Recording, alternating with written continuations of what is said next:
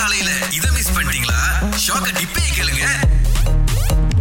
வெளியூர்ல இருந்து இங்க தங்கி ஒருத்தர் வேலை செஞ்சுட்டு இருக்காரு.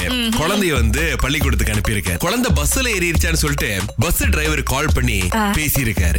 எஸ், சோ அவர் வந்து ஒரு யூகேல இருந்து இங்க வந்து தங்குற ஒரு எக்ஸ்பர்ட்ல. அந்த எக்ஸ்பர்ட் வந்து என்ன பேசிருக்காருன்னா, hi, I am Billy Martin's dad, just calling to check whether he manage to get on the bus in time. Is he there with you அப்படின்னு சொல்லி போன்ல கேட்டிருக்காரு. உடனே அந்த பக்கம் அந்த பஸ் டிரைவர் வாடா அப்படின்னு கேட்டிருக்கேன். ஆங்கிலத்தை வந்துட்டு விரிவாக்கம் பண்ணி பேசுறத பத்தி பக்கத்துல இருக்கிற கேள்விக்கு கவலைப்படாத, போன கூட அப்படின்னு கேட்டிருக்காரு. பஸ் டிரைவர் காட் காட் அப்படின்னு இருக்காரு. இவ்வளவுதான் முடிஞ்சு போச்சு. இதுக்கு போட்டு இழு இழுன்னு இழுக்கிற. அவர் வந்து இவருக்கு ஒரு மெங்கிலிஷ் கிளாஸ் எடுத்திருக்காரு. அதாவது இந்த மலேசியர் வந்து இந்த யூகே காரருக்கு, அதாவது நீ 3 வார்த்தையில முடிக்க வேண்டிய விஷயத்த இழு இழுன்னு ஜவ்வு மாதிரி 30 வார்த்தைக்கு எழுத்தினா நம்ம நாட்டுல சரிபட்டு வராது. இந்த நாட்டுல நீ தங்குறதுக்கு சில விஷயங்களை கத்துக்கிட்டே ஆகணும் அப்படின்னு. என்னோட மனைவி பத்தி தான் நான் பேசணும். கண்டிப்பா 2 விஷயம் செஞ்சாங்க வாழ்க்கையில. வந்து சிங்கப்பூர் வேலை செஞ்சுட்டு இருந்தேன். இப்படியே காலம் 3 மணி சரியான மழை பெய்யுது. இப்படியே காலம் 3 மணிக்கு எழுப்புறாங்க, மாமா மாமா. நாங்க ஏமான மீன்ல நிறைய முள் இருக்க பார்த்து சாப்பிடுங்க. ராத்திரி 3 மணிக்கு மழை பெய்யும் போது ஏங்க மீன்ல முள்ளா இருந்துச்சு அவங்களுக்கு? திடீர்னு நான் சொன்னேன், கொலைக்காரன் ஆக்கிறாரு பிரசம் படு அப்படின்னு. இன்னொரு விஷயம், கேட்டரிங் பண்ணுவோம். நம்ம பில்லு கொடுத்துட்டாங்க, எழுதிய ஜாமா வேண்டாம். நம்ம வடிக்க போற கடைக்கு கொடுத்துட்டோம். எல்லாமே கட்டிடுச்சா? 2 ஜாமா கட்டிக்கிட்டேன். ஏன்னா இன்னும் 2 ஜாமா கட்டிக்கல, எனக்கு படிக்க தெரியலையா?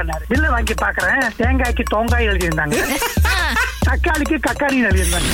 ஐயோ ராவா, தமிழுக்கு வந்த சோதனையா இது? திருப்பி வந்து பில்லு கொடுத்துட்டேன். அவங்க இது நான் எழுதுனாங்க, அப்ப யார் பக்கத்து இருக்காரா எழுதுனா அப்படின்னு. இந்த மாதிரி சின்ன சின்ன நகைச்சுவை வந்து வாழ்க்கையில மறக்க முடியாது. அதுதான் வாழ்க்கை. கண்டிப்பா அது உண்மை. முன்னி சொல்லுங்க, இப்ப உங்களுக்கான நேரம். இது 2 weeks ago நடந்ததுதான். ஆபீஸ்ல என்னோட கேர்லிக்கு வந்துட்டு அவங்களுக்கு தெரியும் தான் என்னோட கிளாஸ். சரின்ட்டு அவங்க போயிட்டு அவங்க வீட்டுக்கு போறதுக்கு முன்னா என்னோட கிளாஸையும் லேசா அலசிட்டு டேபிள் மேல வச்சுட்டாங்க.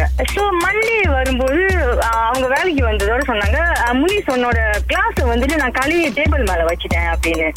ஆனா பொண்ணு நீங்க வந்துட்டு எம்டியா வச்சீங்கல, தண்ணி குடிச்சு வைக்காம வச்சுட்டீங்க அப்படின்னு நான் சொன்னேன். நான் அண்ணாடு வீட்டுக்கு போறதுக்கு முன்ன வந்து தண்ணி குடிச்சு ஃபுல்லா தான் வச்சுட்டு போவேன்ட்டு யானு கேட்டுச்சு. எனக்கா ஆபீஸ்ல வந்து எலி இருக்கு, ஃப்ரைடே தான் அதுங்கெல்லாம் வந்து பார்ட்டி பண்ணுவாங்க, டான்ஸ் பண்ணுவாங்க, தண்ணி தாகம் அடிக்கும் போல. சோ அதுங்க எங்க போய் தண்ணி தேடுங்க, அதனாலதான் நான் தண்ணி வச்சுட்டு போவேன் அப்படின்ட்டு. நீங்க சுய நினைவோட தான் கிட்ட பேசிக்கிட்டு இருக்கீங்களா?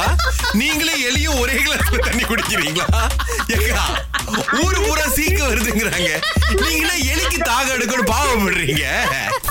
இங்க ஒருத்தர் என்ன பண்ணிருக்காருன்னா, கார் வாங்கியிருக்காரு, லோன்லாம் பாஸ் ஆயிருச்சு, இருந்தாலும் காடி கையில வந்து கிடைக்கிறதுக்கு முன்னாடி காசை கட்டு அப்படின்னு இருக்காங்க. அது சோசியல் மீடியால ஏத்தி விட்டுருக்காரு. இந்த மாதிரி இங்க நடக்குதுங்களா? என்ன அப்படின்னா, ஏப்ரல்ல கிடைக்க வேண்டிய காடிங்க இது ஆகஸ்ட் ஆயிருச்சு, இன்னமும் அவர் கையில வந்து காடி வந்து சேரும். ஏன்னா சில இடங்களுக்கு போனீங்க அப்படின்னா காடியை புக் பண்ணிருங்க, ஆனா காடி 6 மாசம் கழிச்சுதான் கிடைக்கும் அப்படின்னு.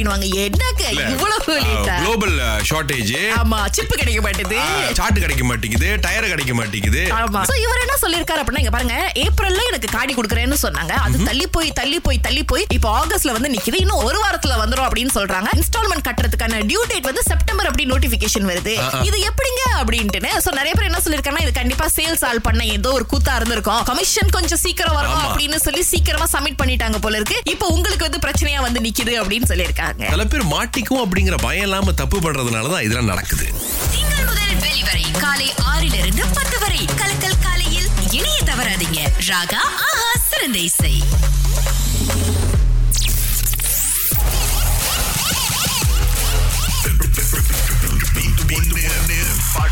எப்படிப்பட்ட காதல் வழியா இருந்தாலும் கொஞ்சம் காசு அதுக்கு மேல சித்ரீராமுடைய கான்சர்ட் டிக்கெட் கொடுத்தா அது கூட கொஞ்சம் கரைஞ்சி போயிருங்க. சோ அதுதான் இன்னைக்கு நம்ம கொடுத்துட்டு இருக்கோம்.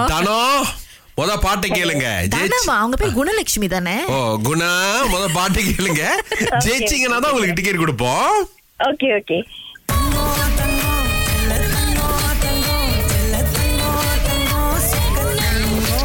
தெரிஞ்சிங்களா? ஐயோ இவ்வளவு கன்ஃபியூஷனா இருக்கு. தங்க தங்க பாட்டு கேட்டுச்சு, சுத்தமா கேட்கவே இல்ல. ஆமாவா? சோ இப்படி டிக்கெட் கொடுக்கலாமா வேணாமா? கொடுத்தானே ஆகணும். கொடுத்தனா நான் கேட்டேன் பாட்டு. சரி பரவாயில்ல. நீங்க சரியான பதில் சொல்லி காசு தான் ஜெயிக்கல, ஆனா சித்ரே நம்மளுடைய டிக்கெட் உங்களுக்கு கன்ஃபார்மா இருக்கு. வாழ்த்துக்கள். ஓகே நன்றி நன்றி. Thank you. தீபன் வந்திருக்காரு. உங்களுக்கு அது பதில் தெரியுமா? ஜி தங்கம் தங்கம் அதுதான் விளங்குச்சு. இன்னொரு பாட்டு கேட்கவே மாட்டேதா யாருக்குமே, அது மட்டும் தான் நல்ல பளிச்சுன்னு விளங்குது. பளிச்சுன்னு விளங்குன பாட்டு இது. இது சரியா சொன்னீங்க. அந்த கேட்காத பாட்டு இதுதான். இப்போ நாங்க என்ன ஜி பண்றது? 200 கொடுக்க முடியாம போச்சு. டிக்கெட் வேணுமா? டிக்கெட் வேணும் வேணும். Very good. போட்டியோட இதே மாத்தி போட்டாரு சிட் ஸ்ரீராம். கோலப்படாதீங்க, உங்களுக்கு தான் ஜாலியா போய் கான்சர்ட் பார்த்துட்டு வாங்க. ஓகே ஓகே, வாழ்த்துக்கள் வாழ்த்துக்கள். ஆகவே திங்கட்கிழமை 100 ரிங்கிட்டோட போட்டி மீண்டும் உங்களுக்காக தொடங்கும். எஸ், வுட்மார்க் ஈவென்ட்ஸ் இன் ஏற்பாட்டில் டூரிசம் மலேசியா மற்றும் சுத்தி சுத்தி மலேசியாவின் ஆதரவோடு கனிகா கோல் வழங்கும் heart and soul with Sid Sriram live in Kuala Lumpur 2022 வரும் 20 மற்றும் 21ஆம் தேதி ஆகஸ்ட் அக்ஸியாட்டா அரேனா புக்கே ஜலிலில் கண்டு மகிழ வாருங்கள்.